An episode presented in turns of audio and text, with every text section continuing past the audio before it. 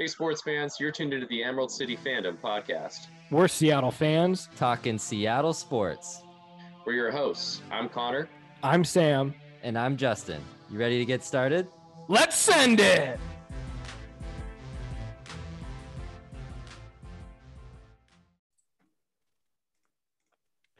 Welcome back to the pod, folks. This is episode 31, and you may have noticed a little bit of a different intro there at the beginning. Our own Justin Geiger is officially a part of the podcast. It's been a long time coming, honestly. And uh, yeah, Justin, welcome officially to the Emerald City fandom team, and you're a full time member of the the podcast now. How you doing tonight? Great. I'm really glad we could settle our contract dispute and make sure that I was able to, you know, find a find a home here because I love being on with you guys. So um, it's a treat, really. So thank you. And Yeah, by that agent- he and by that he basically means it took him, you know, almost a full year to get through our our hazing initiation. So you had to be called water boy this many times. You're gonna love what I have to drink tonight, by the way. oh, can't wait. Let's wait. go ahead. Get it started. Go ahead. Oh, am I leading out? Okay. Um, in my nice big ass Columbia water bottle, I have some pristine H2O. Um, I really, Oh. again, it's really a shame how much I run out of alcohol, but again, alas, we've we've run out, so it's water tonight. This the silence is just so it just speaks for itself. That's louder than any words you could say. Do you see my eyes? These are judgmental eyes. Yeah. So I like how you brought this up after we recorded the intro. You know that I can still just leave the old intro in there and we can just cut this whole thing right now. But Oh, I'm sure. Yeah. Oh my I won't. I won't. It's a pleasure to have you, Justin. That's okay. You're still water boy, so you're there we go. just honestly. I'm sure one of you the has moniker. something more exciting than water, right? Yeah, Sam, get us started. Well, Since Justin won't. so I've got some Tennessee sour mash bourbon whiskey from Trader Joe's. That's the go-to. It definitely is trying to be like Jack, but it ain't Jack. So I'm hoping that I can just polish this one off and go back to the old faithful old number You seven. that you said their Scotch is actually pretty decent, but their bourbon mash is like okay. Yeah, I mean they have a couple of other bourbons, like they have a winter wheat bourbon that I really like. Oh, you've mentioned that before. but this is their like white labeled Kentucky straight bourbon. okay. And for being one dollar cheaper than Jack, it's not worth it. Gotcha. What about you, Connor? What are you sipping on? You might give me a hard time because I am in a hard seltzer mood tonight. I did just have a Kona, Oh my but- goodness, I'm gonna need to find some Ooh, new a, co-hosts. a Topo Chico. Hey, Topo no. Chico. Have you guys had the Topo Chico hard seltzers? Never the hard seltzer. No. Mm. I'm a big Topo Chico fan in general. I love some mineral water. We have it at work. And the Topo Chico hard seltzers are the way to go. They just have, they have better flavors and it's not quite as in your face as like a White Claw or a tr- Trulies are the worst, honestly. Like Trulies I are, agree. like, yeah, I didn't know you were such a hard seltzer connoisseur. well, if I'm feeling bloated, this is the better way to go. Nope, Um, no, it ain't All right. Whiskey. So, so what, no, no question. What do you drink when you're bloated? whiskey. I don't get bloated. Oh well. Amen. I mean, I just uh it just depends what kind of mood I'm in. Like tonight I had like a I had a um vodka with um some of our pink rosé vermouth and then top with club soda. And that's like a nice light spritzer that doesn't take up a lot of room in the stomach. Um but yeah, I I definitely avoid beer if I'm bloated. like we'll just say that. But Yeah. yeah, I mean, whis- whiskey's one of the options. It's just too damn hot for whiskey right now. So Ice, ice, ice, baby. I don't care. It's just it, whiskey burns. I, I don't want it right now. Yeah, well, I guess that just leaves me. But speaking of okay. your guys' liqueurs, I don't know if we talked about it on the podcast or not, but you asked, you told us we should go to Kelnero in Edmonds. which Yeah. uses a lot of your product, and it was amazing. Did you hear that, or you probably did? They opened a new place in Edmonds called Venero, I think. Oh no, I haven't heard this. it's a it's like a wine bar, like Okay. cheese sandwich place, and so, so, it's kind of like a similar like like apps and like or like bites and drinks place, but more wine forward than it is like cocktail Yeah. forward. I Got it. haven't been there yet, but they took over a pretty prominent location. So the cheesemonger, t- the cheesemonger's table was like a go-to spot in Edmonds, and it was there for many, many years. And Mhm. the owners of that place retired, and they sold the location off to the owners of Kelnero. So I need to check that place out. But if you're in Edmonds, Kelnero, start your start your night with a drink there, and go get a bite to eat somewhere else, and maybe cap it off at Venero. I think that's Yeah, they make amazing cocktails at Kelnero. They do a really good job there. Sam, what did you have when you were there? Do you remember? Um, I don't. I mean, it definitely had whiskey in it. That's for sure. It was Mhm. more. I don't remember the name of it, but it was like a smoky whiskey cocktail, kind of like their own more smoky, less sweet take on an old fashioned. I would say, I had to describe it. Nice. And the other shout out to Kelnero is their popcorn is legit. You can I haven't had their like popcorn. I've five different Brussels sprouts. flavors. You can get like cinnamon sugar popcorn, Whoa. like uh, chili lime popcorn, chipotle Cool. popcorn. So it's a really cool place to get a drink and a little bite to eat. So might as well shout them out while it was on on my mind. Yeah, support local business, even though we're coming out of the pandemic. Still do that, folks. It- they they still need it. So Kelnero is a great spot in Edmonds if you guys are in in town. And I guess Um, on the weekends in Edmonds, while we're on it, they do walk walkable Main Street. If you haven't been Mm-hmm. Friday through Sunday, they close the whole main drag of Edmonds, so it's only pedestrian traffic, and all the restaurants and bars bring tables out, and Yep. the shops come out towards the street, and it's just a good vibe, the music and stuff. So check it out. Last little thing before we move on to actual sports and the content that people want to listen to. We should start another But- podcast, maybe. Possibly, I don't know. Eh, Justin, are you interested? Cool. Um, the a, another restaurant that uh, my company Brovo is in in Edmonds is Fire and the Feast. Have you been there, Sam? oh yeah, Yeah. that's So a we're big one. we're in there too. So we like we like that place as well. Katie and I went for brunch like a month and a half ago, maybe two months ago. I like their it's like it's I like how they have it's such a unique um clash of like food types with like soul food and Italian food kind of is, like, Yeah. what they're going after. I think they literally call it I think Italian soul food is whatever is like their moniker. yeah. Um That's So- owned by like the the food barons of Edmonds. That's the same owners as Salt and Iron, same owners as Sankai Sushi. Mm-hmm. Yeah. And so now they've got their sushi place, They're more seafood American steak place in Salt and Iron, and then Fire in the Feast is kind of like you said, an interesting take on more or less Italian Cajun soul food. right. It's, it's pretty good. I'm a big fan. Yeah. So anyway, b- little shout out Sports. to them too. So yeah, sports now. okay. Well, every time that we have Justin on the episode, and now he's going to be basically on every episode, we typically start off with Sounders, at least when they're playing, which they are right now. They are 11 matches through the season, Justin, and still unbeaten, undefeated, undefeated through 11 matches. That's not. I mean, they've tied four times. Is that a defeat? No, but it's not like No, that they've won literally leave it off at no. either. No, it's not. It's they they are unbeaten through 11 matches. But they 25 points. It's great, but it's just I it just doesn't sit well with me. So you would rather be 11 or no, obviously. But like Well, yeah, wouldn't you? well sure, but like when, All has right, that Sam, ever, here- when has that ever happened? Yeah. I mean, at the end of the day, it's really hard, especially in a con- MLS schedule and all the travel, especially with us based in Seattle that we have to do.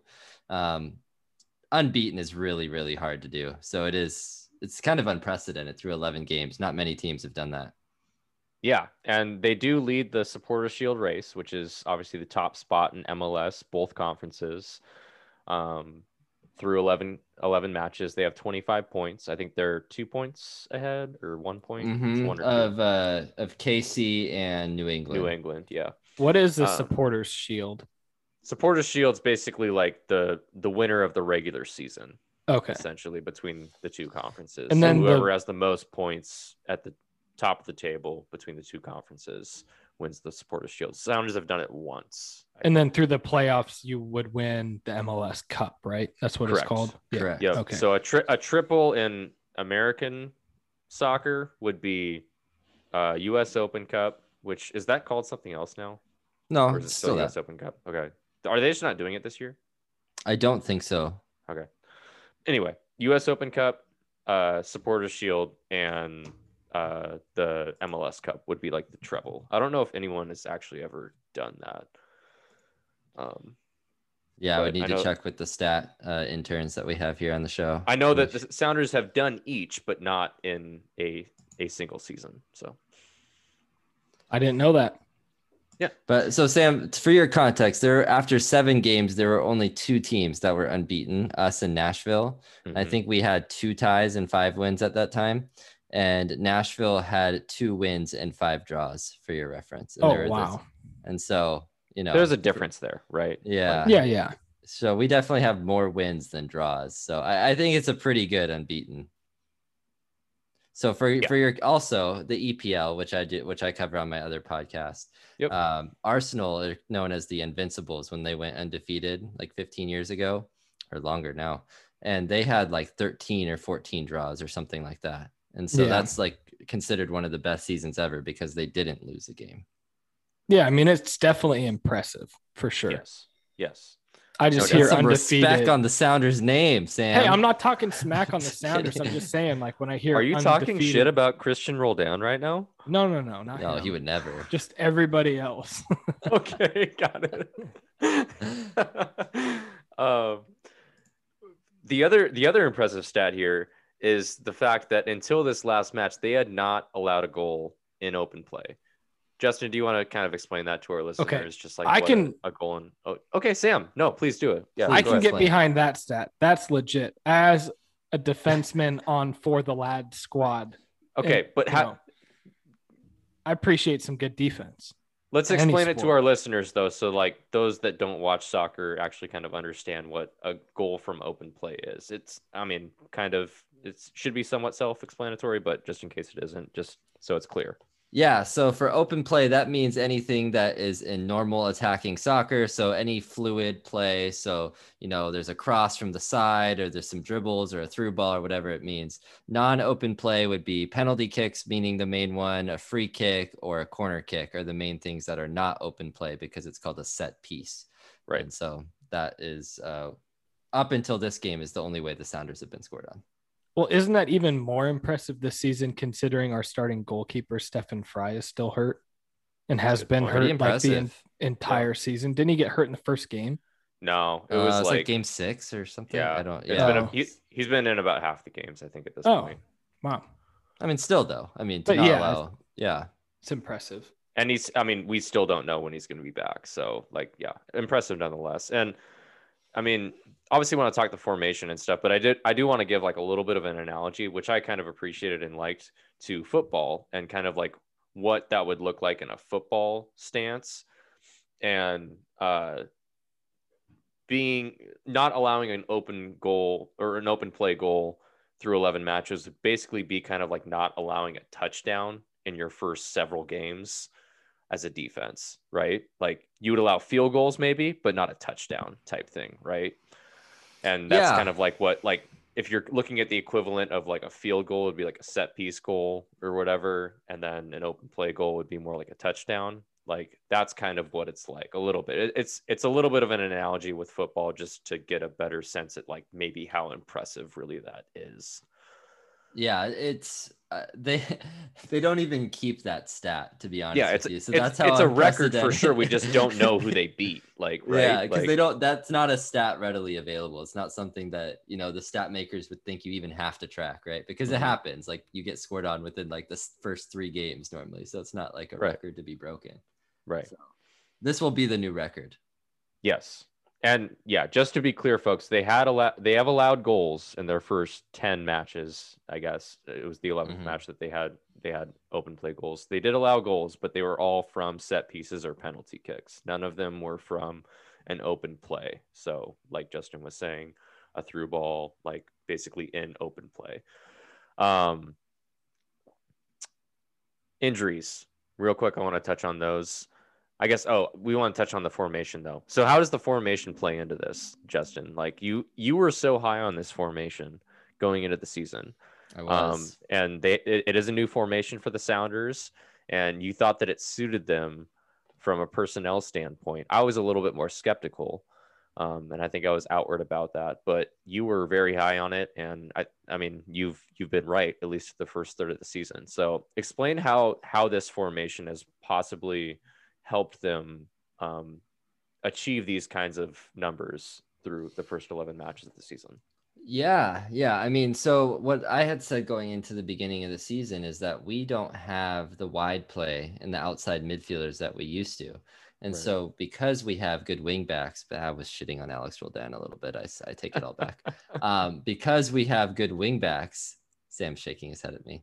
Um, we can bomb forward on the sides, and that way we can utilize and have a really solid defensive block at three at the back. We can have wing backs that provide that support, which almost allows an extra attacker if you think about the total number on the soccer field. And then we have that really solid middle of the play with Nico Lodeiro, who's since been injured all year, and that makes it even more impressive as our arguably our best player has been out the whole year. Um, Christian Roldan, who's really solid, and João Paulo are three best midfielders that we thought going into the regular season would control that center of the park. And then you have Ruidiaz and a Bruin and or Montero um, leading the attack. And that, that's worked really nicely. I mean, Ruidiaz has been one of the best strikers in the league so far because of his poaching and ability and the service he's gotten in that box from a Brad Smith and an Alex Roldan on the right. So I think it's, I mean, clearly it's been working really, really well. Yeah, for sure. And you mentioned it there. Nico Lodeiro has been out all but 20 minutes basically of Yeah. this entire season. And he's been listed as day to day basically since the beginning of May. so, Yeah. uh, who I- I knows know, when he's going to uh, be back. Schmetzer came out, I think three weeks ago and said he'd hope him, he'd hope to have him back by mid July, but we'll see. Mhm. Yeah. Who's been the And it- captain while he's out? Well, Frei was, um, and then he got injured, and now it's your boy Christian Roldan. Oh, really? Yeah. Okay. Interesting. I did definitely didn't know that. Oh yeah. yeah, yeah, Look, just, it- eh, Sam, you're you're you're spinning this the wrong way because Justin and I like Christian Roldan. You like you you make it seem like we don't like him, but I feel mean- like he probably deserves a little bit more love from you. I really like Roldan. I don't think he's good enough for the USMNT, but I think he's a really good player for them, especially in the that. MLS. Well, USMNT. I mean, we've got World Cup championship future with with the young guns. That we should have another podcast section about them when it's relevant. When it- when studs. World when Cup is coming up, when there's up, some when we- qualifiers yeah. coming up, yeah, Yeah, we yeah. could do that. because you know I'm not the biggest MLS fan and I don't contribute to the you know Sounders talk here as much, but USMNT you will be hard pressed to find a more passionate, patriotic fan than this I know. guy. I I mean, we watched the us three. We watched the 2014 game against Belgium all together. That Correct. dates us a little bit, but yeah, that was uh, Sam was jumping off the couch every Tim Howard save. I think. Oh. Uh, Chris Wondolowski is dead oh, to me. he's dead to all of us for sure. Uh, but I've watched a few U.S. Mexico games with Sam, and that's a that's a good time for sure. How about that last one? That was a classic. Yeah, it was. Yeah, it was in the Nations League. Oh yeah, Yeah, Won that was one of the best games between U.S. and Mexico that I've seen. Yes. Yeah, hands it down. was That for was sure. epic. Yeah, yeah, that was really that was really fun. Um, S- Sam, give yourself a little bit of credit. I think this is about as much as you've talked during a Sounders segment since we've like talked Sounders on this podcast, though. So you you're contributing, man. Like, It's give yourself a- some credit here. It's been a month since I've talked to you guys. I'm just excited to see you. Yeah, man. I know. I know. It has been a month. I guess I forgot to mention that right off the bat with this podcast. Apologize, folks. It's been kind of a slow month, like news wise, I guess, on the sports that we typically focus on in in uh on this podcast. Just but I mean the Sounders took a three week break. Even if we were just talking soccer on this podcast, it'd be a pretty slow, slow time of year. Um, and then all of us have just been really busy too. We were trying to get a podcast going last week and it just didn't didn't work out. So we're here with you this week. Anything else that you want to talk Sounders? Um, I don't think so. I think one Anything of that I the missed? Uh, just nothing that you missed. I think just a couple notes that expected goals. I've explained that many Sure. moons ago on this Yep. podcast. And the Sounders have only had two games this entire year that the expected goals for the other team has been higher, which, you know, my, my it was pretty confusing stat, but that's really impressive to say like only two times have the opponent's chances been better than yours. So not only are the Sounders scoring, but they're creating more chances than the other team, which in away games in MLS soccer, when you're playing eight or three games in eight days with this schedule, it's really tough to do with the rotations that you have to make. So I think it's surprising the fact that the depth has been good for this team. Yeah, it's a good point. It's a good point. Um, what's our uh goal differential right now? Do you have that Uh, in front plus of 13, you? Pretty good. 20 goals, seven allowed. Really, Yeah. really good through good. Um, 11 games for sure. Yeah, over a goal better a game than our opponent per match, so that's pretty good. Um, next match, July fourth. On, yeah, uh, against on uh, I think away Day. at the Rapids. Yep, Colorado 6 p.m. I think on Sunday. So tune into that, folks. I don't. Is that on Joe TV, Amazon Prime, or is that a FS1 Uh, game d- or I- something? I don't know offhand. I'll have to look Okay. that up.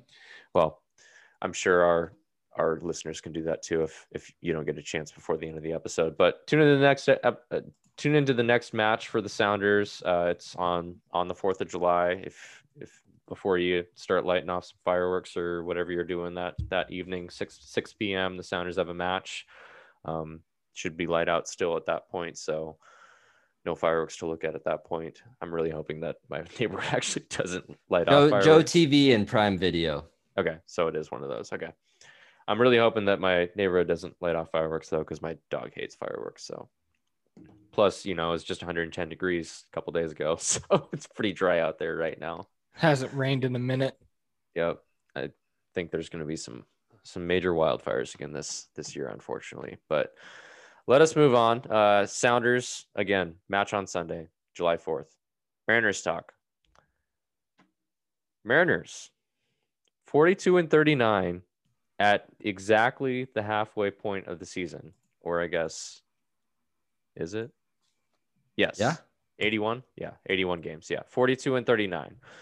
Um, definitely, I'd say overachieving at this point, but um, a gritty team. I if there was one word to describe this team, at least for me right now, it would be gritty.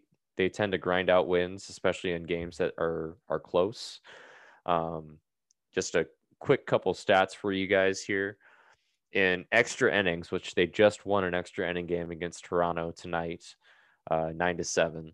In extra inning games, they are nine and one this year. So they've had 10 extra inning games of the 81 that they've played, and they're nine and one. And in one run games, they are 18 and seven. So that just kind of shows my point that this team is gritty. They like to pull out close victories. They also tend to get smacked whenever they lose. so uh, I think their run differential is awful. Let me see if I have it in front of me here. Negative 47. Negative 47. Yeah. Negative 47 is not typically a winning record. um, Damn. Type of type of club. So it, it you could take that one of two ways, you know, that they maybe haven't played to the best of their ability and that yet they're still 42 and 39. Or you could take it as a sign of things to come and that they've just gotten lucky and you know they're they're bound to be a pretty long losing streak at, at some point during this the rest of this this season. So i want to know your i want to i want to gauge your guys's just kind of obviously like interest in the mariners at the halfway point of the season and uh level of optimism going into the second half of the season for this team and if it's any different than like any of the other teams that we've experienced you know for the past 20 years so sam why don't you start Um, I I feel very similarly to how I felt coming into the season. Still, Mhm. I I'm not ready to say that I feel differently than any of the other teams in the last 20 years that were in more or less a halfway decent spot going into the All Star break and then just Mhm. collapse the second half of the season. I think that's still very much a possibility, but there definitely are reasons for optimism. I think you called out the most important one is this team knows how to win those close games.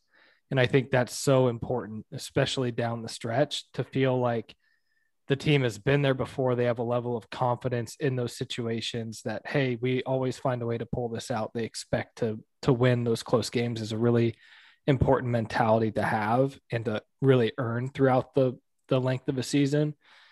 And I think the other thing that I'd point out as a reason to optimism is we've had the injury bug in a big way with this yep. team. I mean, you look at the opening day roster and the rosters that we've put out, we have some of the key players, the key names that you would think of or that we covered coming into the season haven't really been here in full swing. I mean, James Paxton off the top of my head, Kyle Lewis is probably yep. our best player, has been in and out. He's missed more games than he's played, I would imagine, at this point. You know, you get all excited about Jarred Kelenic. He's had no presence on the team yet. I know there's a handful more injuries that we've had. So I think you add in that element, the fact that we still are above 500, keeping our head above water. We're still in contention. We haven't played ourselves out of the playoffs yet there's definitely reason for optimism, but I don't think that I've seen anything this far that's like, oh hell yeah, we're a playoff team. But sure. and and that's what I mean by I feel the same way as I did in the beginning of the year. Like there's a lot to take away in a positive way. There's things to be excited about, but I don't feel like they've done enough to move me out of the, you know, I'll believe it when I see it type mode.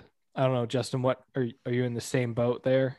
I echo a lot of your thoughts. Yeah, I mean, we've uh, it's probably unfair because every year is different, but I've just been scarred by this team too many times to we all have move out of the phase at 42 and 39 of the I'll believe it when I see it phase. Um, mm-hmm. Tons of tons of optimism, and I think I went into this year as you know if we can show some signs of progress and really actually contend in 2022, then I'm I, as a Mariners fan, uh, would be happy. Mm-hmm. Uh, just because going into the, I didn't expect a ton with this roster. So the fact that we're here with the injuries that Sam mentioned is impressive. I am a little concerned because we are ninth worst in run differential in the entire league, and we are winning some crazy games. uh, Connor, I'm sure I'm sure you've seen um, on Twitter like the win probability graphs of all these Mariners games, but it's like a sure. roller coaster and then it shoots back up as you alluded right. to with these extra inning games. So mm-hmm. they are they can come back and win close games or extra inning games, but you know, it it's tough. We'll see what the run in looks like, but you know, I, if they can finish 500, I think that's a successful year for them. Yeah, I totally agree with that. If if they're right around 500, I think that's that's a good year just given this roster and where it's at right now and where the development's at in the whole system, the organization.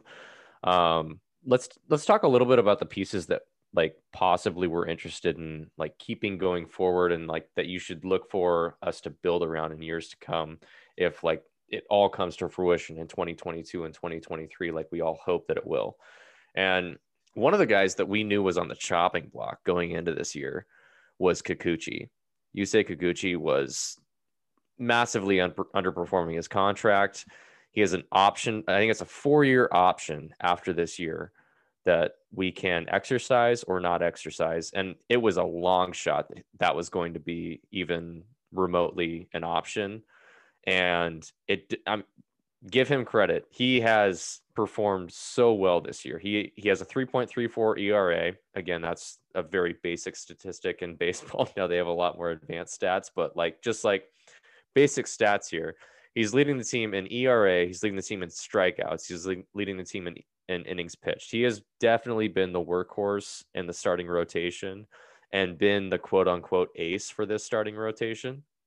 And you've seen flashes of brilliance. This guy can throw 97 from the left side.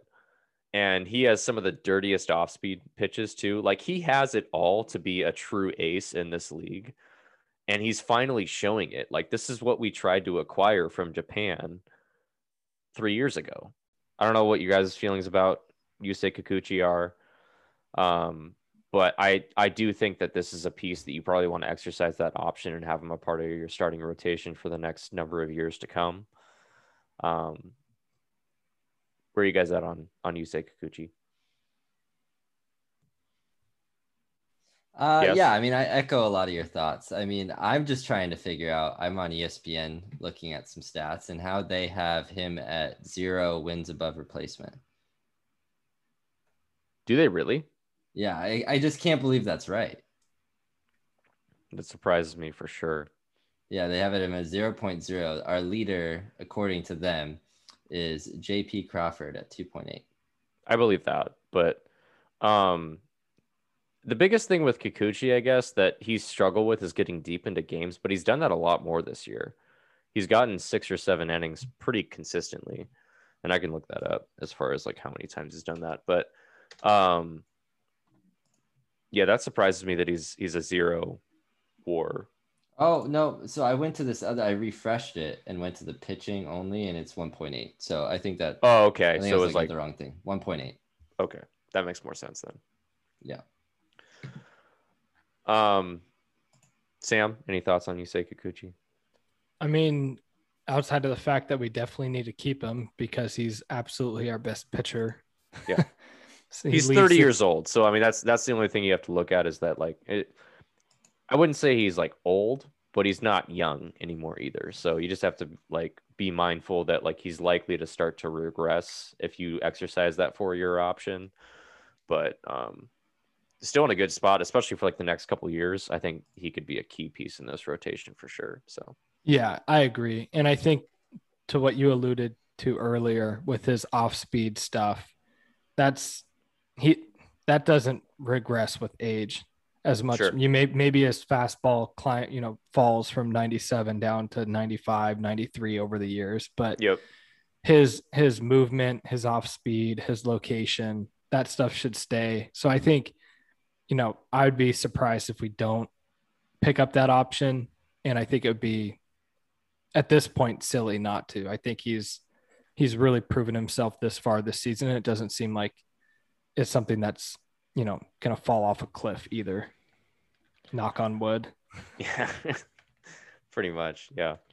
Um, you mentioned him earlier, Justin, JP Crawford, and boy, has he turned a corner this season. It it looks like, and he is really ever since that they have solidified him into that leadoff spot. He has been absolutely raking, and he's he's a true leadoff hitter, I think, for us, and shortstop of obviously the present and I think the future for this team. The only other guy that's in the organization that could give him a run for his money is Noelvi Marte, but he's down in low A right now. He's probably at least two, maybe even three years out from debuting in the MLB, but he's a top three prospect in our organization. Um, but one of those guys could end up moving to second base. I still think JP Crawford is probably a, a piece that we're going to be building around as well going forward. Um, I don't know what your guys' thoughts are about JP Crawford, but 280 batting average right now. Um, I think he's got some other pretty good stats too. I don't know if you have his stuff right in front of you. I don't. I'm looking at something else right now. Um, I don't have Uh, his stats right in front of me, but I maybe am stealing the words out of Justin's mouth. The one stat that pops out to me, and I know we've talked about it before, is shockingly low amount of stolen bases for such a speedster that's been getting on base. He's got three stolen bases. You think Yeah. they'd be more aggressive with his speed? well, and he's on base a lot too, right? And I, we definitely have talked about this before. Um, yeah, go ahead, Justin. You were saying something. Yeah, I was gonna say the same thing, but also he's only 26. So to your point of building around, I mean, he has Yep. plenty. You would think plenty of good years left in him. So and fast years. So hopefully we can make up for the bases next year he's not stealing this year. So yeah, yeah, I totally agree with you. Yeah, a light certainly seems to be switching on for him uh, right now, and he's he's hitting the ball to all fields, and and when you hit the ball to all fields, you know that like you're comfortable. Like he's not trying to pull everything; he's letting the pitches travel in the zone, um, and he seems really comfortable out there. So that's really good to see from JP. Mitch Haniger, hot topic as far as like he's he's def- he's our best player like overall um, and obviously probably our best trade asset if we were to trade someone at the Mhm. deadline. So this kind of leads me into my next topic here. So if we're in like a similar position that we are right now, a few games above 500, maybe like five or six out of the wild card, six or seven, maybe eight games out of the division race. by the by the trade deadline at the end of July in a month or so. What what do you guys want want us to do at that point? Do you want us to just like stand pat? Do you want us to sell? Do you want us to like trade a Mitch Haniger for more prospects? Do you want us to trade prospects and try to go for it this year? What do you guys Definitely not trade prospects. That is a stupid idea. We Okay. 100% shouldn't do that. I think we have way too much of a young nucleus on this team. And Mhm. with us being hard asses on service time and all that other bullshit, like we should be able to keep some of the young, promising talent. And we should not be sacrificing that for a one or two year playoff run when really the the way that I look at it is the way that you know our minor league system is developing and some of these young players are you know making impacts on this year's team this could be a really solid Seattle Mariners nucleus of players for the next 5 to 10 years and I don't think you want to trade that away for the 2021 season I would say I'm not opposed to trading Mitch Haniger but I would maybe f- peel the onion back another layer and rephrase the question back to you, Connor, is who are you trading him for? Like, what are you looking Correct. to get on the team? Yeah, I mean, it, there's no reason for this team to be trading for more low A, high A prospects at this point. Yeah, I totally if you're, agree. If you're if you're trading a Mitch Haniger, you're trading like for a 22, 23, 24 year old that's either like about to break into the big leagues or has some major league service time. Um, are you looking for I don't, pitching? I don't know if you get that. I don't know if you get that from Mitch Haniger. Like I don't I don't know if that makes sense for the other team. Yeah. So- and and I guess part of the way that I I feel about the current makeup of the Mariners roster is I we have exciting depth across the board. Like Mhm. I to your point, I don't know that Mitch Haniger is going to draw a big name in in the MLB today to come in and like help put us over the hump this this year. I mean, because Haniger is our best batter basically, and so are you really going to get a better bat by trading him? Are you going to be able to get an ace that's better, or maybe someone that can complement Kikuchi? Like, what are you looking to solve by trading him? Is the part that I'm having a difficult time understanding because to your point, like if we do trade Haniger and say we get somebody that is, you know, on the cusp of breaking into the MLB or maybe is a year or two into making an impact on another roster, like, does that really help us more than keeping Haniger for the next? I don't know how long he's under contract, but next two to three years, maybe. through next year. Okay. And so this this brings Yeah. me to the, the the the point that um I've heard brought up with the reasoning behind the, the only logical reason behind trading Mitch Haniger is if Mitch doesn't want to sign an extension here. Yeah.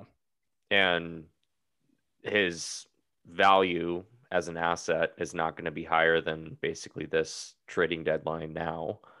Um, and if you know that there's a fat chance that you're going to be able to resign him and be able to have him as a part of your future, then you trade him now and at least get something for trading him rather than just letting him walk in two years and you get nothing.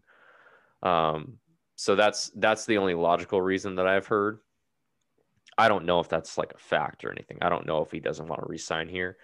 But if the Mariners get that sense, then that would be the only reason that I would say is somewhat understandable if they were to trade an asset like or a piece like Mitch Haniger. Yeah.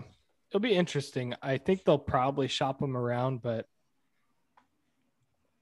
I don't know. It'll be interesting to see. I, He's he's still really cheap next year. Like he's Yeah. he's like he's still on like that.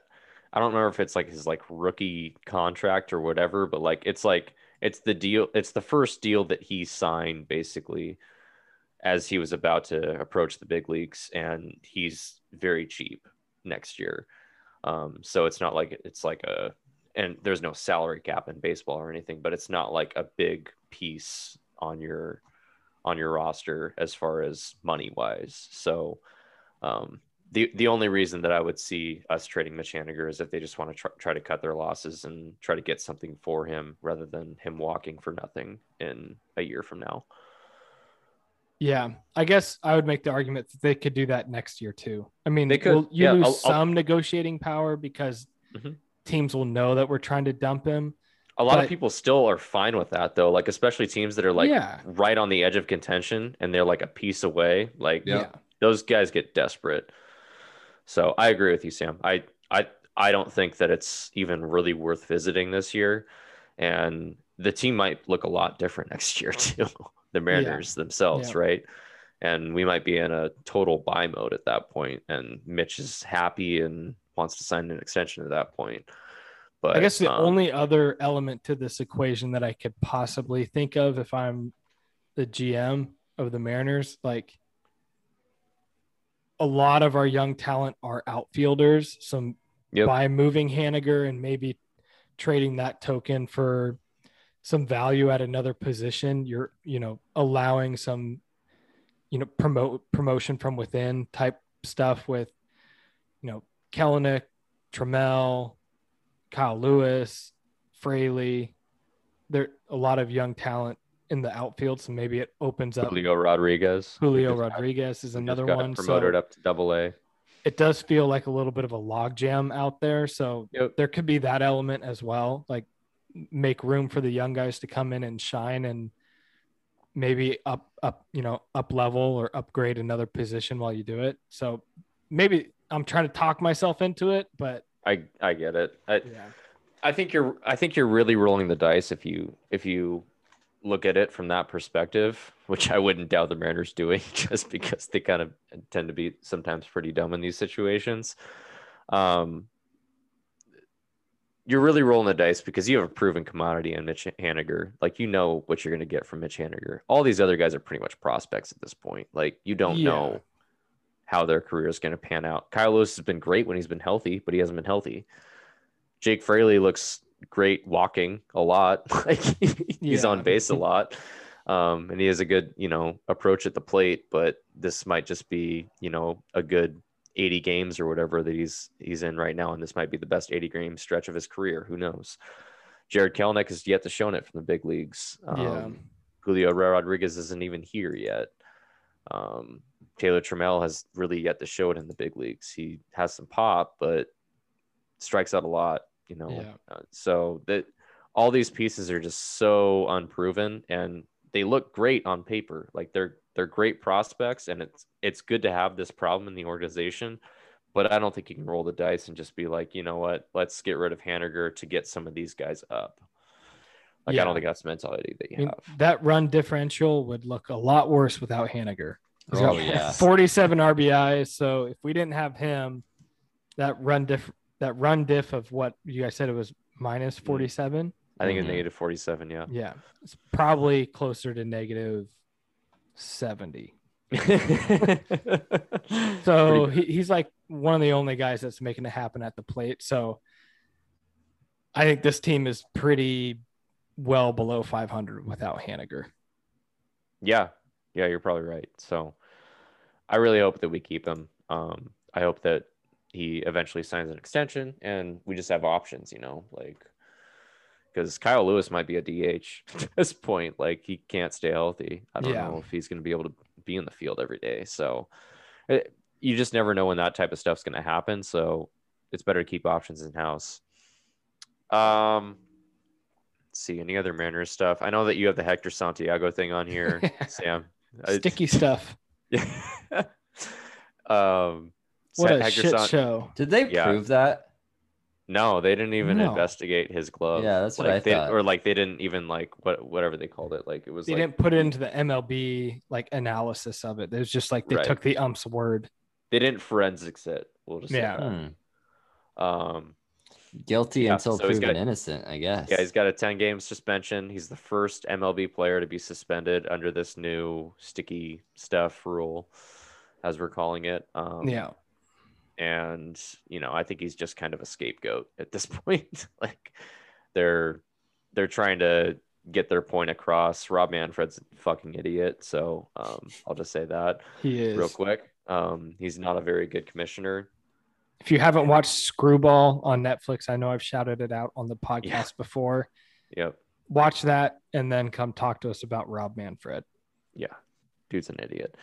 Um, and obviously there, there's no due diligence or anything here. I think uh, they're they're trying to enforce a rule in a way that doesn't um, hurt the game too much by not knocking out a player that really matters. Like if this is a Jacob Degrom or something like that right now, like there's no way that this conversation's even happening. They'd be like, "Oh yeah, there was like some sticky stuff on his glove, but he's good." Probably just was rosin. It was just rosin. Yeah, for sure, just rosin and sweat. Um, and it, I mean, from all indications, that's what it was for Hector Santiago. But essentially, like the rule is that you're not supposed to have rosin and sweat anywhere but your throwing hand, which is absolutely impossible because you're touching a ball that's going into a glove. You're touching your glove. You're touching your forearms. You're touching your Hat. hat like you can't just make players just touch a ball and throw a ball like you look like a caveman doing that so i think it's just an unrealistic rule and they need to fine tune it and hector santiago obviously is just the scapegoat it leaves the Mariners at a huge disadvantage though they can't replace him on the roster the 26 man roster for the next 10 days he's just suspended for 10 days they don't get to replace him um, so they have 25 guys on their on their major league roster right now. So kind of sucks, but um, is what it is. And Mariners are a product of more bad luck there. So that's all I got to say about that. And if you guys want to touch on it more, but otherwise, I'm ready to move on. Nope. Should we talk some Hawks? Yeah, you want to bring it up? I think we Well, have I don't know. talk you, about. you texted the group about it. I'll let you do it. That's true, I guess. Um, so the the biggest news to come out of the NFL, I think, within the last this was within the last week, right? Yeah, week, week and a half, maybe. Yeah, is that finally in 2022, I believe, not this year, but the following year, they are allowing a second helmet, which means that. So I guess let me back up here. NFL has always been about like ever since like the whole concussion thing has come up, they've always like stressed like there's one helmet for each team and they can only use that one helmet. And so this has limited teams' abilities to do kind of alternate uniforms or throwback uniforms and stuff. Finally, they are allowing a second helmet now.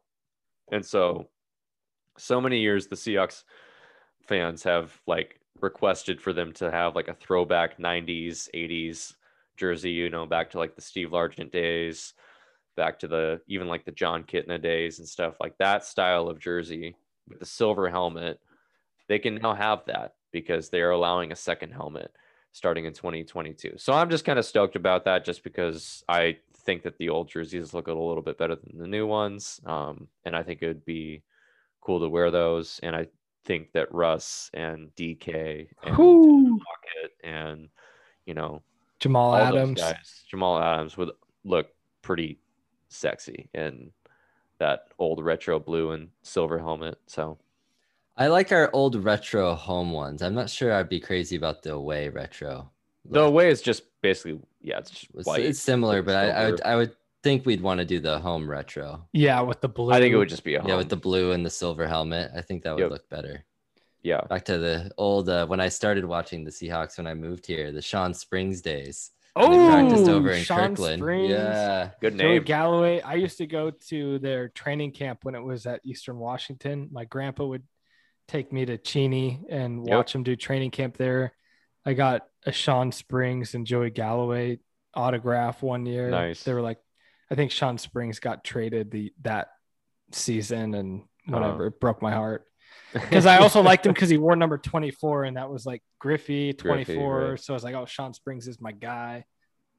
I like that shout out. One of the things about the retro uniforms that I also thought was a little bit of a snag with the Seahawks was the fact that the old uniforms were Russell Athletics, and I wasn't sure if that was a snag with not being like a current partner with uh, the NFL. I might be just blowing smoke on that, but I thought I heard that somewhere. Repeat what you just said. So I thought I knew the helmet was definitely a snag in being able to bring back retro uniforms, Yep. but I also thought that because, and again, I have not checked this, so I don't know if this is legit or not, but I thought because Russell Athletics, they were the company that were sponsoring the Seahawks and other teams in the NFL at that point in time. They did that blue and silver helmet or Seahawks jersey. And so I was one. I thought I heard somewhere that Oh, there was like like some thing? rights and licensing dispute that we Could be. Weren't able to do that. But I guess that's probably BS because we You could still sell it those your jerseys. own. We buy those jerseys. So Yeah. I don't know if they'd be the exact same, but whoever, I mean, Nike's doing their jerseys now. I'm sure they can Yeah. It would just be a Nike version get of that super jersey, close to basically. it. Yeah. Yeah. I mean, other teams have had throwback-ish jerseys. Yeah. I know, like the Bucks, The 49ers have, and the Steelers have, the Packers have. and they've gotten away with that too because, like, like for instance, like the Steelers, I know, like they use the same helmet, they just do like a different decal or whatever Right. same helmet. Yeah. Um, whereas like the the Seahawks would obviously have to change the color of the helmet, so that's the that's kind of freaking like the Browns. You know what would be another sick one? Would be if the Tennessee Titans pulled out the Houston Oilers jerseys. Or I guess who would Oh. wear the Houston Oilers jerseys? It would be Tennessee. It'd be the Or it Titans, be but that feels wrong. Yeah. I mean, that would be Titans like- the that would be yeah. like the Oklahoma City Thunder rolling out in Sonics jerseys. What if they did oh, that? Oh, What if they did that? What if they did that in a in a game against the Houston Texans Oh, that would be Oh, the biggest man, middle the shade. ever. in Houston? People would not get out alive. I mean, if that stuff went down, like if that happened, oh my god, Yeah, I'd be it- so pissed. You got to do that at a home game. Whew. Yeah. It'll be interesting. Somebody's got it. I mean, those Oilers jerseys with, you know, going back Those to Warren cool. Moon, Earl Camb- Yeah. Campbell, like, oh my gosh, those are cool jerseys too. Yeah, those are cool. The powder. You're getting me a little. You're getting me a little heated. There's no way the Thunder would pull out the Sonics. They, they wouldn't have the gall to do that, right? They don't No have the way. cojones. Yeah. I think Gary Payton would get on the next flight to OKC, find Clay Bennett, and do really bad things to him. Drop a mother effer. Yeah, I got it. couple of those. yeah, I think that's pretty much That's all about we had to for the talk about. Hawks. for the Yeah. Seahawks Go stuff. That was pretty much the news. yeah. Um, obviously, just had mini camp, um, and we got training camp in about a month here, but we're kind of between those right now, so it's just kind of an awkward, awkward time with NFL football. But that that piece of news did come out, so we just wanted to talk about that just for a few minutes here. All right. Moving on to the new team. Team that's set to debut in October. And it's becoming more and more real by the second because our NHL team finally has a head coach. And we have announced Dave Hasks, Hasks, Hakstol. Hakstol. That's how I say that. right? Yeah. Hakstol as the first head coach of the Kraken. Any thoughts on this, boys? I don't have a lot. So i I'm know that I know that he was kind of like a surprise name. Like it's it, basically what I've gathered is like he's not one of the sexy names that like we were kind of going after, but he's a good, solid head coach that has a winning history. Um, and I think he's coming as he's coming from being an assistant coach in one of from one of the teams. I can't remember who. Uh, the top of my Maple. Leafs, Toronto. Toronto. So he was an assistant assistant coach there, but he has head coach experience, if I'm not mistaken. Yep. He was the Yes. head coach for, The Flyers, I think. yeah, Philadelphia Flyers. yeah. Yep. So um, obviously someone that has head coach experience in the past, but hasn't been a head coach for a few years at least.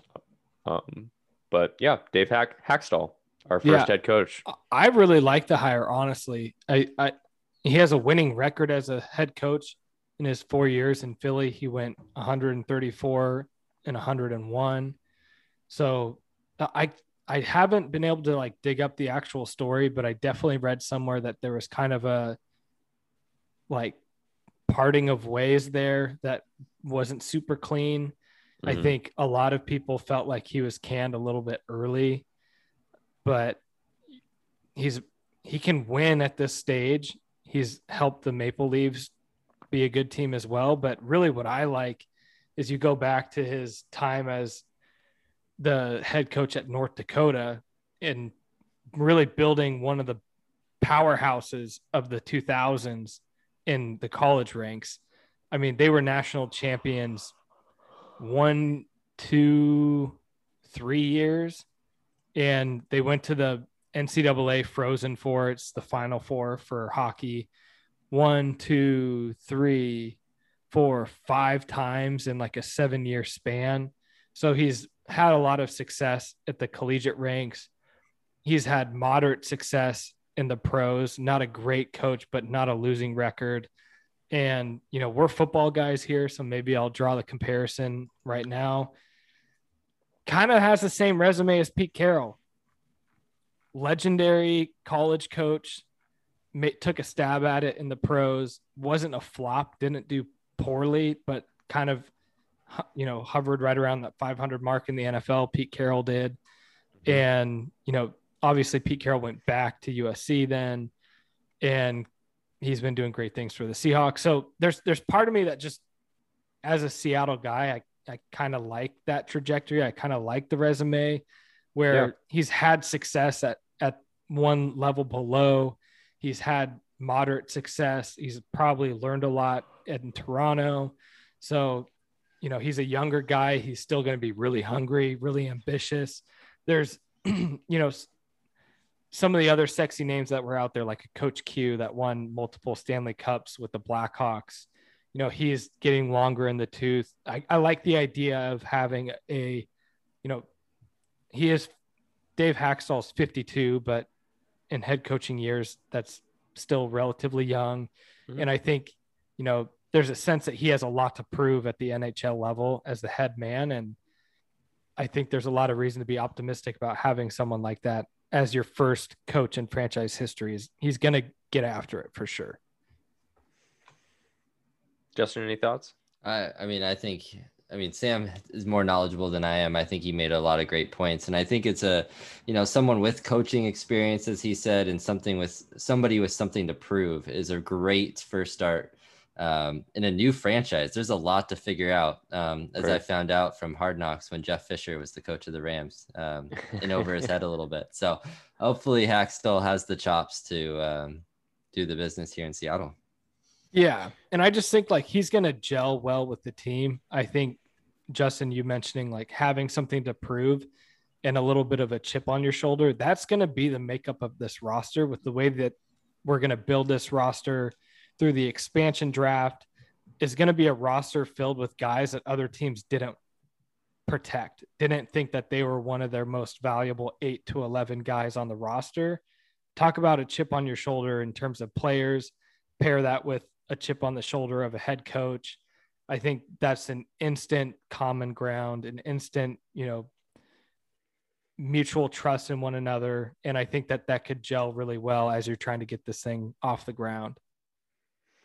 It's a really good point. The whole chip on the shoulder mentality. And to add to that, I think the other the other part of this roster is going to be just relatively young, just in general too.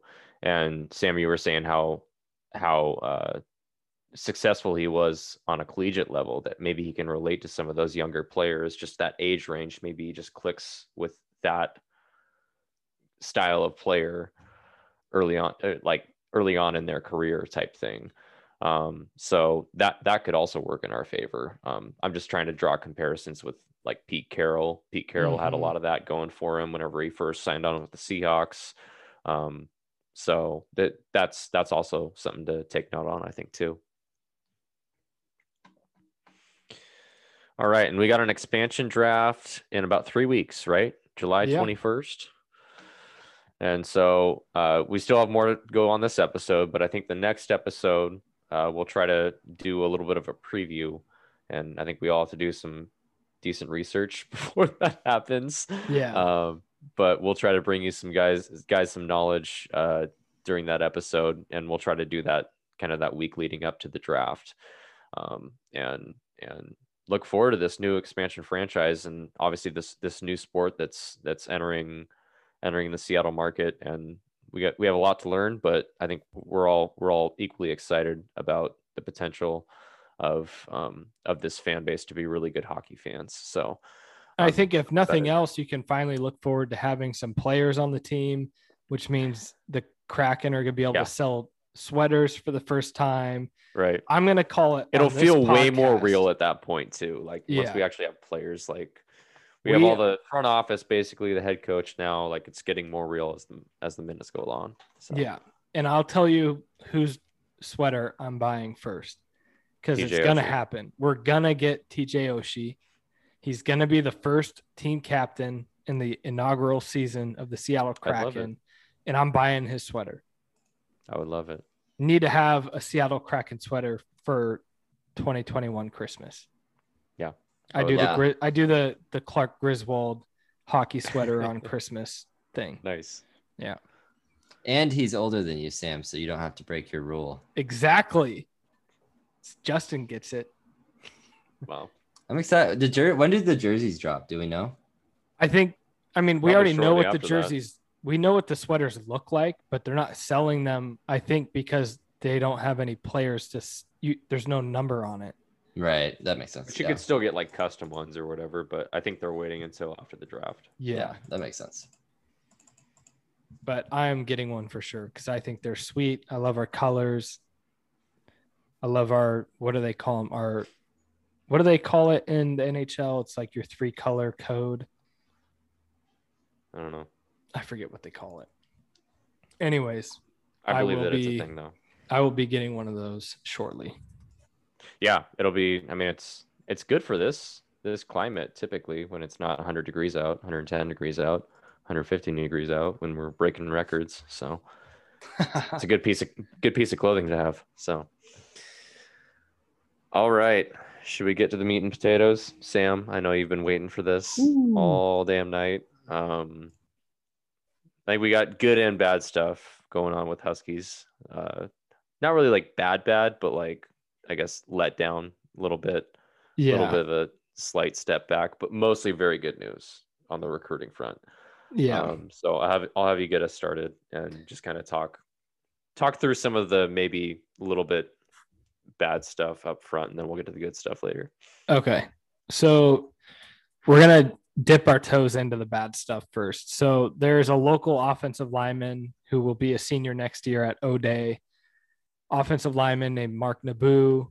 He committed to the Huskies long time. You know, we offered him pretty early. And there's a really strong in state class of offensive linemen. And he was one that the Husky staff obviously liked early on, wanted to get wanted to get him in the boat. And he came in for I think an official visit earlier in June and he committed shortly after or during during his visit. And it was one of those recruitments where at the time you felt like, well, yeah, that was a given, kind of in the bag.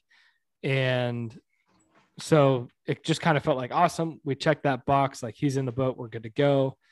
Well, typical with a lot of Husky recruiting is the buzzards are always flying around the evaluations of the Husky coaches. And what I mean by that is when the University of Washington Husky football coaches send out an offer or accept a commitment from a kid, that draws a lot of attention from other teams. I think a lot of teams in the area, in the footprint, Pac 12, even moving you know to the midwest and to the south whether it's texas texas a&m notre dame michigan when they see uw extend an offer or take a commitment all of a sudden they perk up in their seat and they get interested in that player.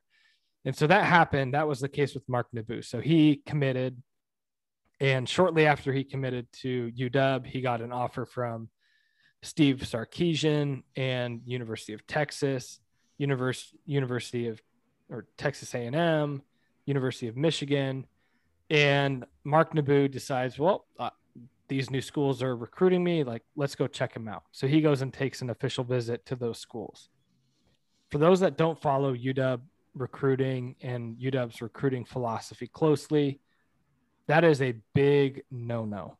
Like once you commit to UW, they expect you to shut your recruitment down hence the name commitment like i'm committing to this school and they really press these kids and again i'll stress that they are kids there's 16, 17, 18 years old. But when you make that commitment, they make the commitment back to you. And, and a lot of times they'll slow down the recruiting of other players.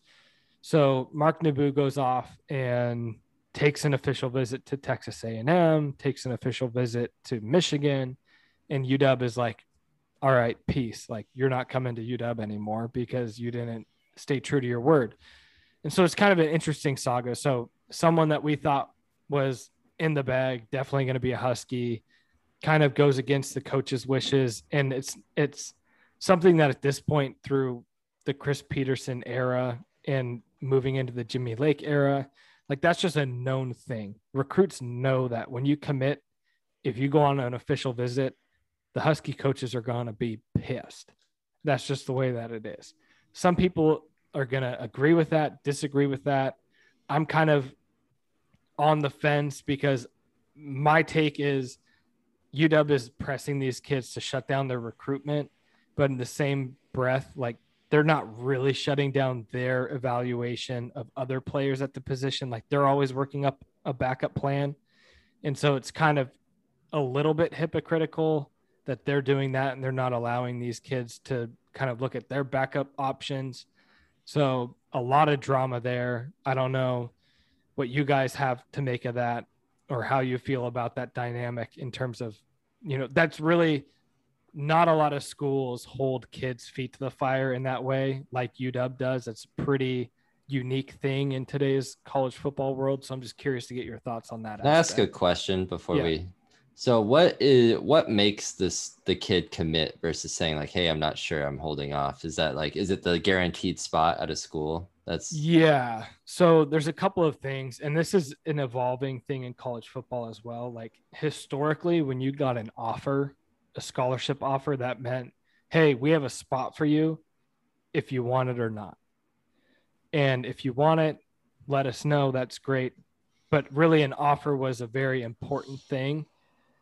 And over time, we've seen schools move into a recruiting philosophy where they cast a really wide net. And what I mean by that is they offer anyone and everyone under the sun that they think is relatively good.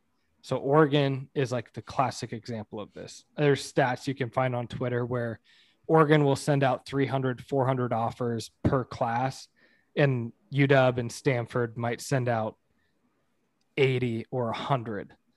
And so it's really kind of deteriorated the importance of an offer. And so, getting to more direct answer to your question, Justin, when it comes to a commitment, it is like taking your spot. And especially now with the pandemic and what that does in terms of scholarship numbers, you're seeing the 2021 and the 2022 classes are a lot smaller than usual. So typically you'll see 18 to 25 high school kids per school. So 18 to 25 new kids joining UW. The last couple of years, that number's been as hovering around 12 to 15, maybe 17. And so there are a lot of limited spots at each school at your particular position. So for this instance, with the offensive lineman, UW is projected to take three, maybe four at most. We already have two committed. Mark Nabou is the third. And so he's like, okay, well, I need to jump on that. But then his eyes kind of got big with these other offers. And so I think he kind of was naive to the process, to be honest. And he wanted to secure his spot with the hometown school, but he also wasn't ready to shut down his recruitment. And that didn't sit well with the coaches. And like the maybe the best example of this is Jake Browning and Brett Rypien. So going back to I don't even know what year that would have been, 2012 maybe. No, or sooner 2015, than that. 2015. 2014, 2015. Yeah. So Jake Browning was in California. Brett Rypien was at Shadle Park in Spokane. Those were the two quarterbacks that UW wanted. And UW called both of them on a Friday night and said, Hey, we're taking one quarterback in this class. It's either you or the other guy. And was just open with both of them and said, Whoever commits first is the person we're taking. And Brett Rypien said, I'm going to take the weekend to think about it. I'll call you on Monday and Jake Browning said, I don't need to think about it. I'm coming to UW on the call. And so Jake Browning became a Husky. Brett Rypien was left you know, holding his own shoes, ended up going and having a good career at Boise State. But that helps like show that dynamic that there is a lot of competition for these spots. And so you'll see kids make these, you know, premature commitments at other schools. And there's a lot of decommits that other schools have that because UW holds their kids' feet to the fire on their commitment, you don't really see the decommitments at UW like you do at other schools. And so when Mark Nabou kind of went off on his own track doing these official visits, it's not something that you would typically see happen with the UW recruit. That was a long-winded answer, but hopefully. No, I think the context helpful. is very helpful for sure. Yeah, I mean, I think I think this all, all goes back to kind of obviously the Chris Petersen era, like you were just talking about with the Jake Browning thing, and him wanting kind of OKGs. You don't see them labeled as that that much anymore. I think under Jimmy Lake, he's not really. I don't think he really talks about OKGs are kind of guys, but it's the same mantra, right? And they're you mentioned it, Sam, before that like they're very selective with who they offer, and with that, a UW offer holds pristine like at that point like in it and For sure. it's it's a very valuable thing at that point because and that's why you know you'll see a UW a, a kid get offered from UW and then a bunch of other coaches are like oh shit like they offered him they're very selective with their offers this kid must be decently legit Yeah. so like you said i think i think this is just mark nabou um, being a little bit naive to the process that you know you committed to a school and um, it was more to kind of like save your spot there and you were probably going to circle back there but you also wanted to explore other options and um, obviously those options came about kind of after you committed. Um, but at the same time you know you have to teach these kids a lesson at some point in their lives that like if you're committing to something like you're committing like these these are life lessons like for 17 18 year olds and it's hard i i get it like these are all kids and you said that too sam is that these these are all kids so it's it's unfair to um, expect all of them to hold true to a commitment but at the same time you have to learn from that type of life lesson at some point and i think that uw really values like kids that are going to become men and prepare them for like life after football type thing. And most of them don't pan out to be nfl players like even though we have a pretty good track record like we pan them out to be good men good people good people of society you know? And this is just kind of part of that whole like life lessons mantra that they go this whole built for life mantra like th- this is all a piece of that right like Yeah. they they want to they want to secure your commitment and they want you to stay committed to them because they're committed to you like that's they're they're so selective with their offers that they're committed to you too like they're holding that spot for you so in return we expect you to shut down your recruitment and stay committed to us Yeah. um, so I I get both sides. I totally get it. I think with with UW and the way that they are so, so selective about offers, I think it totally makes sense the way that they do recruiting. Like I think, and I think it's been effective for them for the most part. Mhm. Um, and you know, Oregon is totally the opposite, right? They send out 300 offers and they kind of pick and choose from that, the best and the best of the best, and they're able to obviously recruit pretty well. Well, and the the shady side of the way that Oregon does it is they might accept an, a, a commitment from a kid and say that kid Right. shuts their recruitment down, and then But they find a better six months later they find a better player at that position and they Yep. say, "Hey, original kid, like we You found a go- shinier object, like you can't come to our school anymore." And that or the way that they'll put it is you might want to check your other options Yeah, but really they're kicking them to the curb, and that is the wrong thing to do. Yeah, and so I think in a lot of ways UW tries to avoid doing that, which I think is admirable. But at the same time, with the way that college football is moving, it does make us feel more old school, more traditional in that sense. To your point, it's worked well for us in the past, and I think will probably continue working well for us. But it'll be interesting development to see like how strong Jimmy Lake stays on that path. I think, you know, Mark Nabou's not a caliber of player that you're going to make an exception for. He's a solid offensive lineman, you know, three Sure. star, borderline four star, maybe. Um, but we're going to be able to fill his spot no problem. And like I said off the top, if you're a Husky fan, this isn't something to be worried about. It's not really that bad of news. It gives us a good talking point to describe some of the elements and intricacies of recruitment.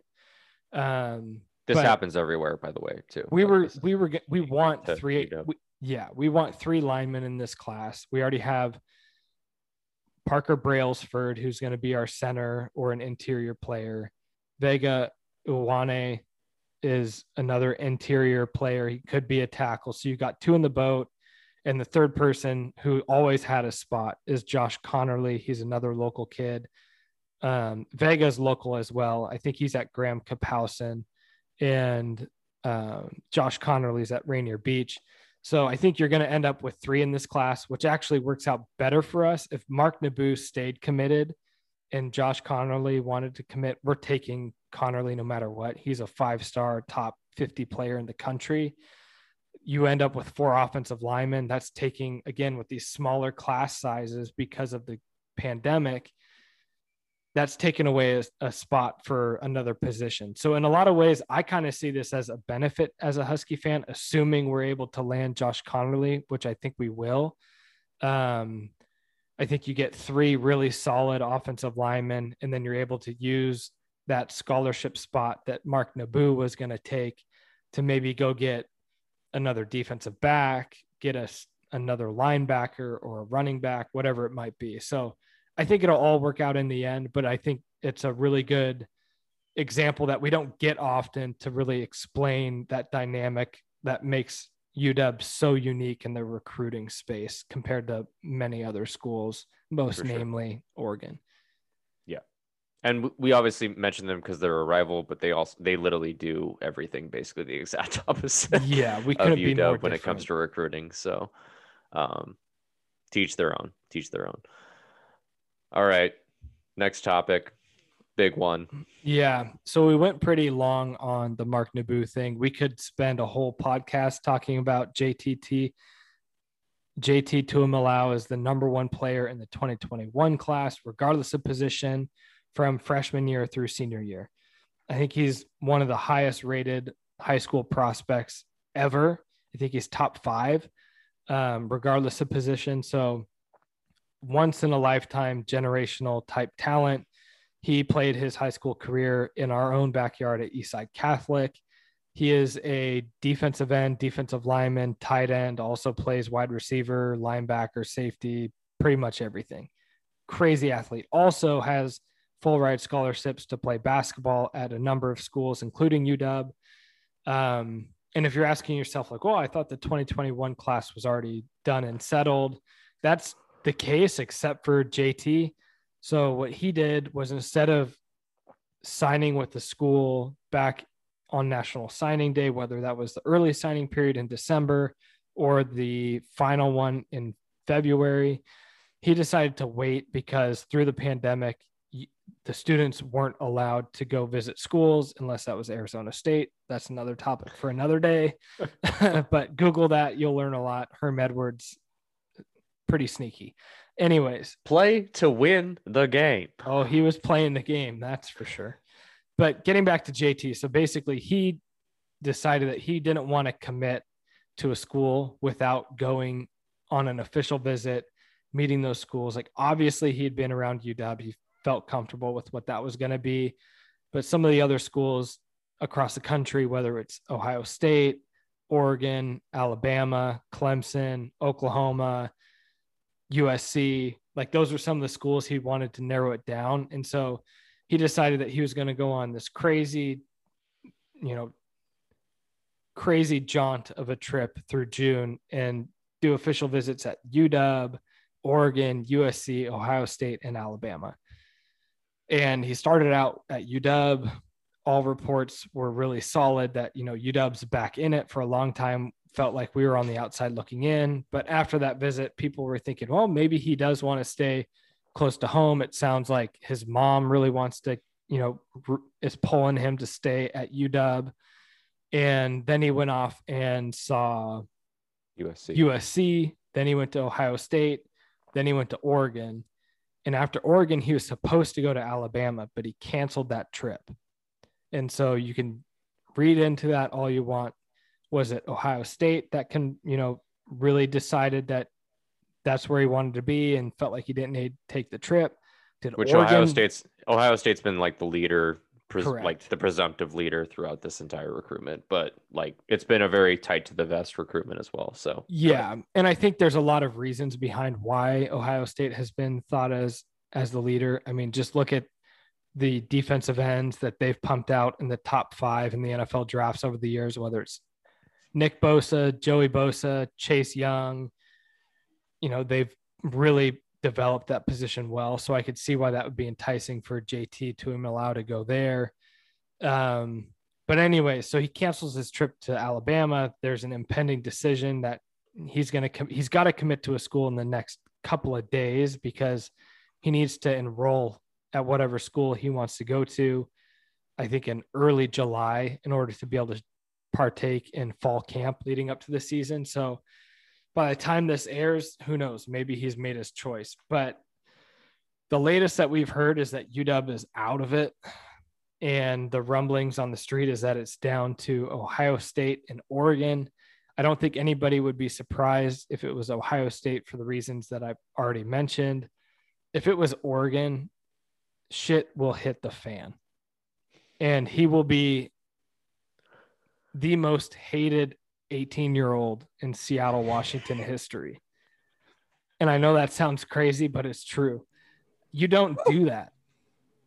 You don't go You to don't- Oregon. you don't There's say nothing that. There's nothing that Oregon can do that would be better than UW besides pay him illegally, which they probably are going to do like they do with all the other recruits. hey man, his dad's you know uh, housemate coming up in his village works for Oregon. So Yeah, his his village buddy from the islands, who is he put in the league at the defensive line position? Nobody. They've got Kayvon Thibodeaux, who's the most blow and smoke hype player in the league. that's He's hype train up good. He's good, but he's not going to be the number one pick. That's insane. No, eh, Like, I don't even know how to say his name. Joe Salvanea or whatever, Salvea, whatever his name is, Yeah. is the defensive line, defensive end coach at Oregon. Apparently, he's from the same village as JT Tuimoloau's dad. I can't remember if it's Hawaii or Samoa, uh, one of those. And um, that's kind of like a familial connection to Oregon. And Oregon's still close enough where his parents could go and watch all of his home games. So that's kind of where it's headed. I really think it's Ohio State or bust. I'll be surprised if he ends up anywhere besides Ohio State, which is equally shitty. I mean, not not equally shitty, but pretty Not damn nearly. close. but Because when you look at it, it's like, okay, Ohio State has recruited the state of Washington better than UW has. They've got Gee Scott Jr., Emeka Egbuka, and G JT Scott's a different. That's a different animal though. His I think that's- a freaking prick. I think that was the tip of the iceberg, though. Sure, but like, dude, Gee Scott Senior is a freaking prick. No, I know. And Chris Petersen's like, I'm just not gonna touch that with a 10 foot pole. yeah. Like, forget six feet. Did did we even like? We might have kind of offered him, but I don't think we really had a spot for him. Like I don't even. we offered him last minute, like Junior Adams was just hired as the wide receivers coach. And so I think yeah. he was able to kind of come in and try to like save face. But I really think that it was a play. You know, Gee Scott was a year That was a year optics. older than Emeka Egbuka and JT Tuimoloau. And so I think it was more of an optics thing to kind of like show Emeka and JT like, hey, it's nothing personal. Like we offered him, but I think that whole saga, and I think Gee Scott Senior has a lot more to do with the three of these guys ending up potentially ending up at Ohio State than we know right now. But hopefully, we'll get the full story someday. But anyways, Yeah. we got to make our way through the rest of these recruiting updates. JT likely is not going to be a Husky. I still have a little bit of holding out hope. until he with- commits, you just never know. But yeah, Yeah, but it, it doesn't seem likely. It's not sounding good. Um, yeah, I basically at this point I just hope it's Ohio State. I as long as he doesn't end up at Oregon, I can live with it. Um, if he ends up at Oregon, I mean, gonna be. I hope he breaks his legs. I'm not gonna wish an injury upon anyone, but I hope, I hope that. Would you be upset extremely... if he broke his legs? Would No, you be I'd- upset? Yes, because No, I, you I- would not. I I don't wish injuries upon anyone, dude. I I would hope the the Ducks suck and that he flames out and has a very mediocre career at Oregon. I would Then- rather have him miss so many tackles against UW that we win the game Hey. because of it. Hey, That's true. as Jimmy Johnson said, no, as Al Davis just said, just win, baby. Just win, baby. That's all we got to do. Yeah. Hopefully. Hopefully, don't come wish- on, dude. Have some, have some like positivity, some, No, no, no, I'm super- optimism. No, no, no. I know. I'm just like I'm in deep on the JT thing. Like, I, if he, We're about I'm to get getting- to the good stuff, though. Transition. I know I'm putting the cart before the horse here, and uh, hopefully JT doesn't go to Oregon. If he goes out of the conference somewhere else, you know, I'll wish see, the best. see you in the Rose whatever. Bowl, bro. We'll see. Yeah, yeah, exactly. Actually, no. We anyways- we have a we have a home and home with Ohio State coming up in like two years, don't we? Yeah. So we'll see him for that probably. But anyway, Yeah. So then after that whole saga of those two recruits, we had our like major recruiting event of the summer. The last weekend we hosted a handful of recruits, Emeka Megwa, running back from Texas, Ryan Otten, a tight end from Tumwater, should sound familiar. He's Cade Otten's younger brother, a corner, Benjamin Morrison, I think from California, I think. I think he's from California. Yeah, I'll check And- that. Go ahead. We had uh, outside linebacker Tavarua Tafiti from Hawaii. He's the number one player in Hawaii. There are a couple of other commits, like I know Jeremy Bernard came up, Jackson Stratton, the QB came up that's committed. So it was a big recruiting event. Ben and- Morrison's Phoenix, Arizona. Oh, he's Arizona. Yeah, Yeah, he's at sense. prep school. Lance Holtzclaw is another outside linebacker from Arizona that was in town. Yep. So we had a lot of these guys come in, and a, the hype around it was mo- most of them were silent commits to UW, more or less ready to commit, just wanted to come up, you know, be with coaches in person, see the campus, see Seattle. And so, of that group, I think you're going to see most of them end up being Huskies the one name that I forgot to call out was the one person that actually did commit over the weekend was Ben Roberts. He's a defensive lineman from East High School in Salt Lake City. That should sound familiar because last year we got a defensive lineman from the same high school, Voi Tunuufi. A year or two before that, we got Sam Taimani, who's going to be a starter. And around that same time, we got Jordan Lolohea as an outside linebacker, defensive end. So really nice pipeline developing with a powerhouse high school in Utah there. Ben Roberts, 6'4, 290 pounds, extremely quick, really comparable to Levi Onwuzurike at this stage. I think you're going to look at the same type of player, not a nose tackle, but you know, He could play inside and out. yeah. I, So almost, he- I almost equate him a little bit to um, Ryan Bowman. Sorry to interrupt, but like I think he could play a little Yeah. bit inside and out. Yeah, he's got better physical traits than Bowman does for sure. He's a lot taller and longer, um, but elite quickness. So that's what he just got his fourth star. So he's a really solid recruit that we just landed. And then we really should expect more good news trickle in here over the coming weeks. There's the rumor mill is is is telling me that UW coaches are trying to, you know, string along some of these commitments here and not have everyone commit at once try to build a little bit little bit of momentum with kids committing every other week or every week. And i know it just came out today that the running back from texas emeka megwa is announcing his commitment tomorrow which will be today i think 11 a.m of the day that this podcast will be posted. So keep your ears out for that likely going to be the Huskies. I'd be shocked if it's not us. And he's a beast of a running back. He's six foot, six foot one, 220 pounds. And I mean, he's got tree trunks for legs, man. He's he's built. So I think that's your power running back that we all love to see. I think it's only a matter of time for Ryan Otten. I think he went on an official visit to Stanford that piqued his interest, but he's going to be a dog. There's no way he won't be.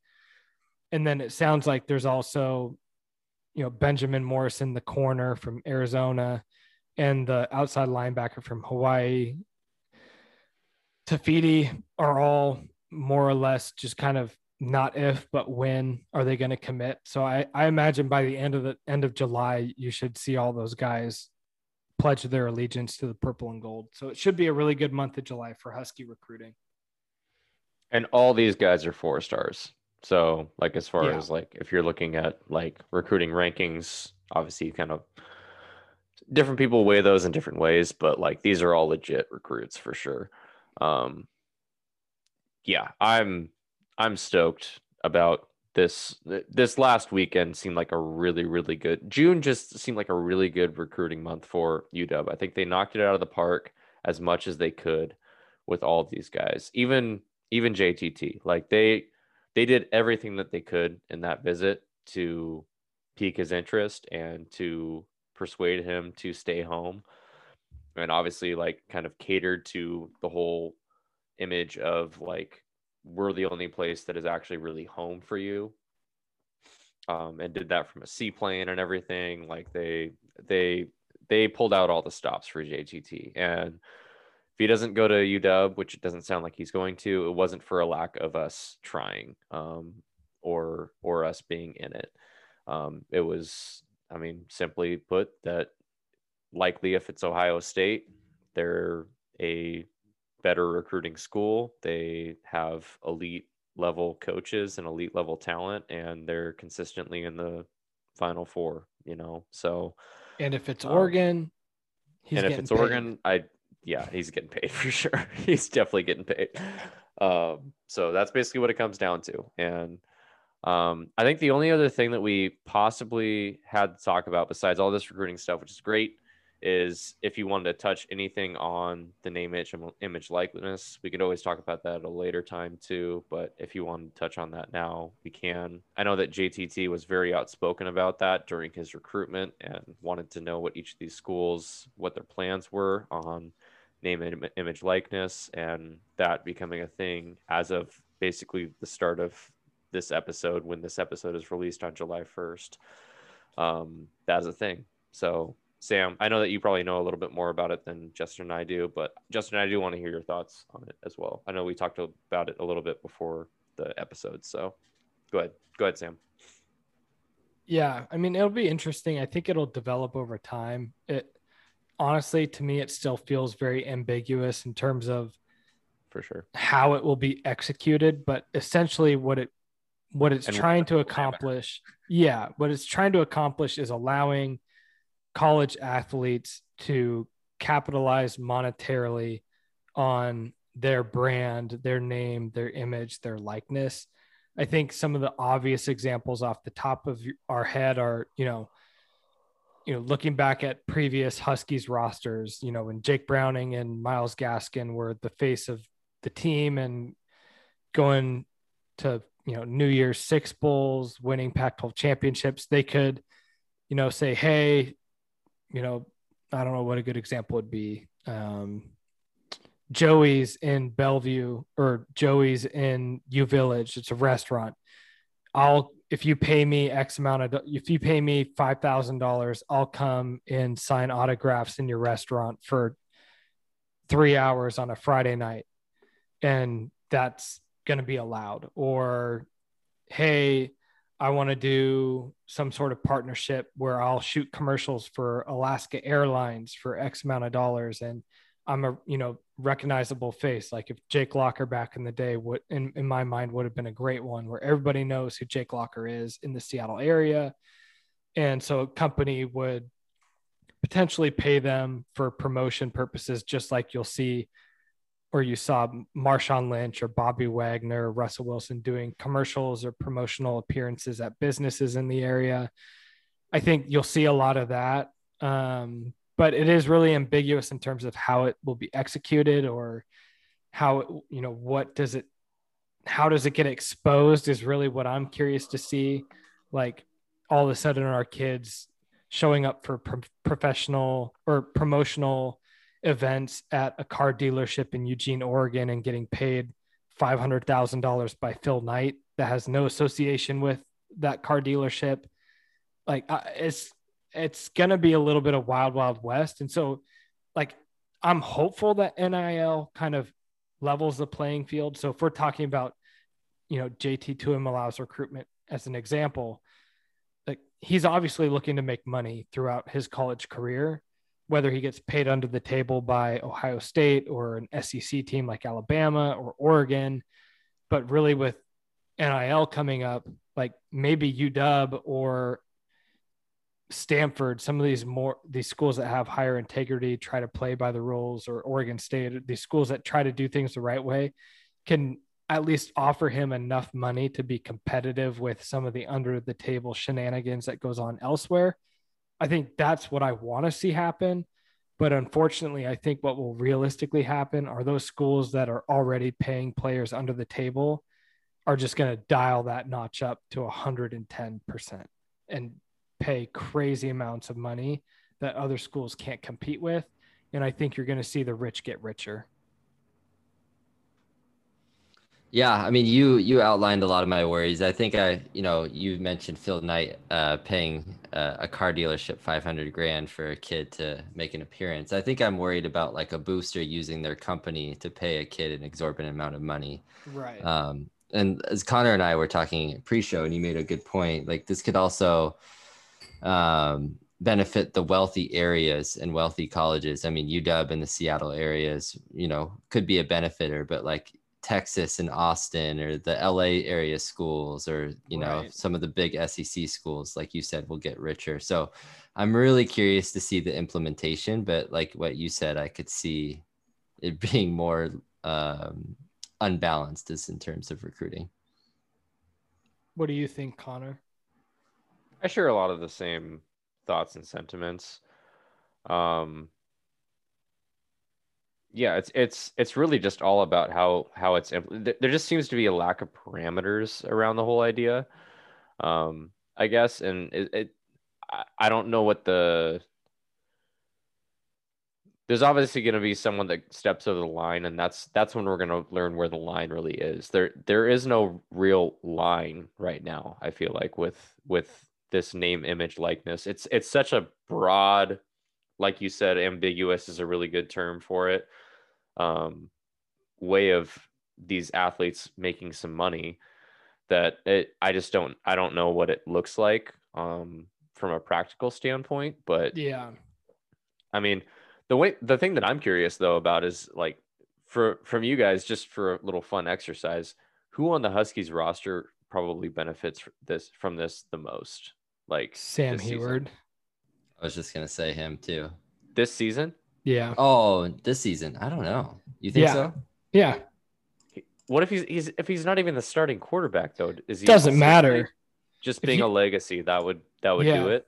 Yeah. Like if you asked me the same Who else would be in that then? Let's like let let's let's toss him aside. Like, sorry, finish your point and then let's toss him aside though because like like I don't want to do this on legacy terms. I want to do this like on who has the most I don't prominent think- status. I don't on think it's- roster right now. Yeah, I don't think it's a legacy thing. I think it's just uh, what name is going to stick with the general population the most? Who's going to garner the most interest? Like everybody showing up at spring practice at UW, like who are they really keying in on watching? Sam Huard. sure. And so Sure. I would make the same argument. Like if this happened almost 10 years ago when Jake Locker was a freshman and didn't even play, Isaiah, Isaiah Stanback was the quarterback. Jake Locker was a redshirt freshman. You go and see those photo lines after the spring game. Who is everybody lining up to take photos with? It wasn't Stanback, it was Jake Locker. He's like that local kid that people have watched play high school. He's got national attention as a recruit. And that's Sam Huard. I think he would be the person that people would be like, yeah, I want to get an autograph as a freshman Sam Huard. It's like, you know, you get a rookie signed Ken Griffey Jr. card and it's like, holy shit, I've got a rookie Ken Griffey Jr. autographed card. I've got a, you know, autographed Sam Huard cleat when he was a freshman or whatever. You know, I think there's an element of trying to get in on something before it is big that that garners some hype and excitement. So I I do think like my answer to your question would be Sam Huard. If I had to go outside of that,